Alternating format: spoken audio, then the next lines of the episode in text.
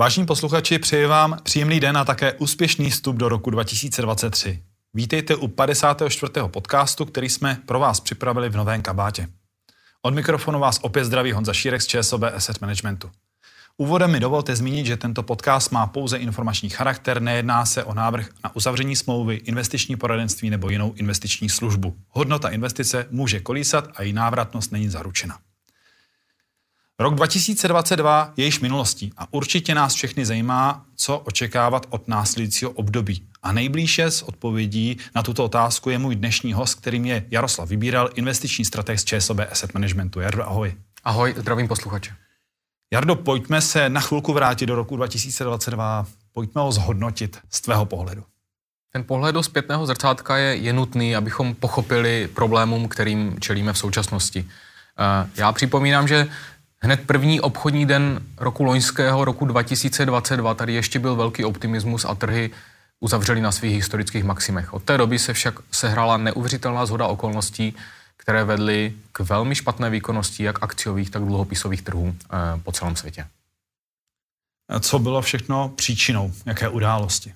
Těch příčin byla eh, celá řada. My jsme vstupovali do loňského roku s vidinou ustupující pandemie eh, ale poté vtrhla do našich eh, společenských úvah eh, válka na Ukrajině, která způsobila velmi silný energetický šok. Tímto šokem si prochází Evropa, Amerika eh, v, menší míře, ale tento energetický, nebo můžu říct komoditní šok, ono se to týkalo více komodit, vedl k tomu, že inflace, jejichž vrchol jsme toužebně očekávali z kraje roku, roku loňského, se posunula do neuvěřitelných dimenzí a ta inflační čísla, která jsme viděli v loňském roce ve všech významných ekonomikách eh, v Evropě, v, v eurozóně, v České republice i v americké ekonomice, ta inflace byla prostě velmi vysoká. Tak pojďme se té inflaci věnovat ještě i pro toto období, protože, jak jsi zmiňoval, inflace měla dopad pro, na investice v tom minulém roce, ale samozřejmě trápí finanční trhy ještě stále. Co očekáváš od vývoje inflace v tomto roce?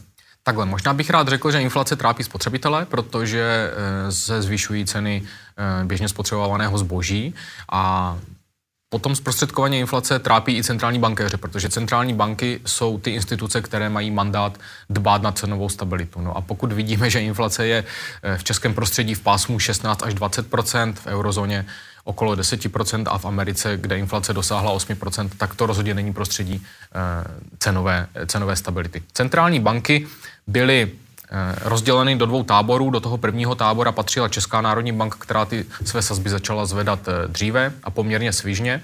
Evropská centrální banka a Fed byly váhavější, eh, delší dobu jim trvalo, než pochopili závažnost, závažnost komoditní situace, komoditního šoku a té, a té inflace a začali zvedat sazby v průběhu, v průběhu loňského roku. No a když se zvedají sazby, zvedá se takzvaná ta bezriziková míra, to potom má negativní dopady jak na jak na ceny dluhopisů, eh, tak na ceny akcí. To je ta minulost, ale pokud bychom se měli zaměřit na přítomnost, tak ten obrázek je zhruba, eh, zhruba následující. Amerika již má svůj inflační vrchol za sebou, ale eh, Fed, americká centrální banka, se zdaleka nechystá uh, dramaticky snižovat své sazby. Naopak ještě se svými sazbami půjde, půjde nahoru. Pokud bychom se měli podívat do českého prostředí, tak Česká národní banka vyčkává, vyčkává se svou 7% reposazbou a doufá, že nebude muset své sazby uh, dále zvyšovat. Dá se říct, že tady ta změna pak rétoriky, která by třeba mohla přijít, možná v tomto roce, to je asi taky otázka, bude mít pak zásadní vliv na investiční strategie, na podnebí investiční? Ehm, může mít. Eh, je, je skutečně pravdou, že takzvaná ta otočka politiky centrálních bank může na trzích eh, způsobit velké pohyby. Ale je otázka, kdy ta otočka přijde. O, já nepochybuji o tom, že ta otočka přijde, jo? ale diskutujeme o tom, jestli přijde ve druhém kvartálu, ve třetím, ve čtvrtém, nebo to bude až, až v průběhu roku 2024. To je pro investory velmi důležité pochopit, že my nevíme, kdy ta otočka přijde, ale, ale přijde a v momentě, kdy přijde, tak už na nějakou změnu pozic eh, může být pozdě, anebo část pozice může, může utéct. Proto je důležité eh, být zainvestován v těch klíčových produktech a na tu otočku být takzvaně připraven. My jsme zmiňovali centrální banky, uh, úrokové sazby, tady mi ještě dovol se vrátit k té české, protože zde jsou sazby na 7%. Ano. A očekává, že ta sazba bude tato maximální, že bude třeba v tomto roce možná vidět i nižší sazby? No to je dobrý dotaz, na který ještě nemáme, nemáme jasnou odpověď. Čas ukáže. Někteří hráči odhadují, že by ta sazba České národní banky za 12 měsíců od dnešního dne mohla být na nižších hodnotách než těch 7%. Ale to je přesně ta otočka, kterou my eh, nevíme, nevíme, kdy přijde. Já bych řekl, že je velmi důležité, aby se Až se uklidní inflace, tak se uklidní centrální banky a v momentě, kdy si, kdy si centrální banky budou jisté, že mohou přikročit ke kroku snižování sazeb, tak to začnou komunikovat a poté k tomu kroku přikročí. To je záležitost, kterou my budeme v průběhu letošního roku bedlivě vyhlížet a, a sledovat, ale kdy přesně k tomu dojde, to skutečně nevíme. Já si myslím, že inflační čísla za českou ekonomiku za leden a únor budou ještě eh, poměrně špatná, tam dochází k novým k distribucím nových eh, ceníkových výměrů energií, takže ta inflace ještě půjde nahoru. Nicméně je logické, že přicházíme do období, kdy Eh, takzvané ty srovnávací základny už jsou poměrně vysoké, takže je pravděpodobné, že by ta inflace se v českém prostředí měla, eh, měla uklidnit a zamířit mnohem níže, než je v tom současném pásmu, jak už jsem zmínil, 16 až 20% Já nahlédnu na, ten, eh, na tu úrokovou sazbu ještě z jiného úhlu, protože uh, oni se nám díky takto vysokým úrokovým sazbám, zejména v České republice, otevírají nové příležitosti a vlastně nové i možnosti které jsme tady poměrně dlouho neviděli. Jestli by si třeba tohle mohl popsat. A ty možnosti jsou v tom, že se nám po velmi, velmi dlouhé době e, otevírají možnosti pro investice do dluhopisů, e, které nabízejí, které slibují e, možnost lákavých výnosů.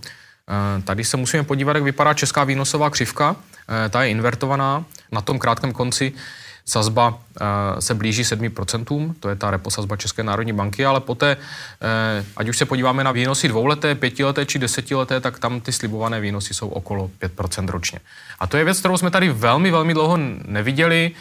Ani to nebyla záležitost minulé dekády, ale ještě se musíme podívat o tu dekádu dříve, kdy možnost investic do českých státních dluhopisů slibovala eh, zhruba 5% roční výnos. Má to nevýhodu, má to to jedno ale, a to je to, že v poslední době na dluhopisovém trhu je značná volatilita. My víme, že když investujeme do akcí, tak ta volatilita tam je, tomu rozumíme ehm, a dluhopisy byly vždycky vnímány jako ta bezpečnější kotva. Co se stalo v uplynulém roce, vedlo k tomu, eh, že akcie jsou na nižších úrovních, eh, jsou lákavější pro dlouhodobou investici a dluhopisy nabízejí poměrně značný výnos, ale ta volatilita tam bude také. Tady možná ještě jedna výhoda, že no, to není jenom o těch 5%, které třeba české státní dluhopisy nabízí, ale také z důvodu poklesu sazeb může to přecenění zvýšit ještě atraktivitu tohoto sektoru, této oblasti, že ano? To je taková teoretická úvaha, mm. která by nastala v případě, že by došlo k otočce politiky centrálních bank, ale to bych tady nechtěl příliš eh, slibovat. To je eh, záležitostí toho, to, toho časování a nových vlivů, vlivů do budoucna. Ta nejistota tady zkrátka je a, a bude, ale to, co ta česká výnosová křivka říká, respektive nabízí, to je ta možnost, investi- možnost získat zhruba 5% roční výnos. Když se ještě podíváme do na americký kontinent, který je pro nás důležitý zejména v oblasti těch akcí, tak uh, tady je obava, že se tento region může dostat do recese. Uh, jakém stavu jsou je americká ekonomika nebo ty firmy, které v Americe hospodaří? Eh, souhlasím s tebou, že americká ekonomika je tou vůči ekonomikou, která udává dění ekonomickému po celém světě a ještě dlouho to tak zůstane ty signály z americké ekonomiky jsou smíšené. Na jedné straně vidíme trh práce, který je v pořádku, velmi v pořádku. Eh, nezaměstnanost eh, stojí na 3,5%, což je historicky velmi nízká, nezaměstnanost prakticky nejnižší. Oproti tomu vidíme poslední předstihové ukazatele, které poukazují na eh, nepříliš dobrý obrázek, indikující americkou ekonomiku možná na hraně recese. Eh, to je věc, která je ovšem účastníkům trhu známá a to je věc, která i stojí za tím, že eh, index S&P 500 v loňském roce odepsal, odepsal, odepsal 20%, takže nemůžeme říct, že by eh, trh byl překvapen z toho, že americká ekonomika může čelit nějakým krátkodobějším rozkolísaným obdobím. Když se zaměříme na investiční strategii, tak tady už jsme i v minulosti komunikovali, že jsme v současné době spíše opatrnější, že třeba těch akcí využíváme v tom portfoliu méně, ale je možné, že v tomto roce se třeba dočkáme možného obratu. Jak byste ale popsal tu současnou investiční strategii? Současná investiční strategie je skutečně nastavena opatrně, eh, defenzivně. Je tak nastavena již eh, několik měsíců. Eh, my pozorně sledujeme na denní bázi nově příchozí ukazatele předstihové, které nám indikují tu možnou změnu trendu.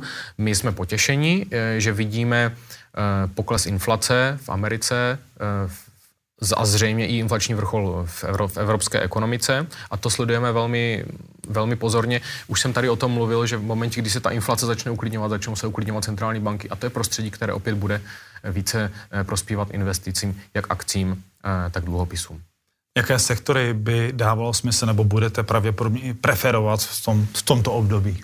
Momentálně v rámci toho našeho defenzivního nastavení eh, preferujeme eh, sektory, jako jsou těžaři ropy a zemního plynu eh, a poté ještě další defenzivní sektory jako zdravotnictví, eh, zboží nezbytné spotřeby a možná lehce nadčasové téma eh, alternativní energie. Ale připomínám, že ty sektory, to je věc, která se může velmi rychle změnit a přijde doba, kdy se to opravdu změní. Teď je důležité, že v portfolích máme eh, velkou porci hotovosti a jsme připraveni investovat do akcí v momentě, kdy se rozhodneme, že ta otočka inflace, politiky centrálních bank i akciového trhu bude na dosah. Když se budeme bavit ještě na závěr o inflaci, eh, je pravděpodobné, že ona bude postupně tedy odeznívat, jak i ty predikuješ. Lze říct, jakými nástroji je možné tu inflaci středně době nebo i dlouhodobě překonávat? Faktem je, že za loňský rok ta inflace byla tak vysoká, že ji nepřekonali prakticky žádné eh, investiční instrumenty. To byla velmi mimořádná situace. My říkáme, že pro investory je důležité eh, investovat dlouhodobě, pravidelně a dodržovat investiční horizonty. Eh, teď jsme v prostředí, kdy české vládní dluhopisy, anebo i některé jiné segmenty korporátních dluhopisů eh, opravdu nabízejí velmi lákavý výnos a pokud se bavíme o možnosti investovat 5% ročně, tak pokud si to pronásobíme na následujících pět let, tak si myslím, že na tom pětiletém horizontu smíšené portfolio či portfolio s se silným zastoupením dluhopisů by tu inflaci mělo opět eh, být schopno ji překonat. Jardo, já ti moc děkuji za tvé informace, přeji ti, ať se ti v tomto roce daří a budu se opět těšit na slyšenou. Děkuji za pozvání. Přeji vám příjemný den, vážení posluchači. thank you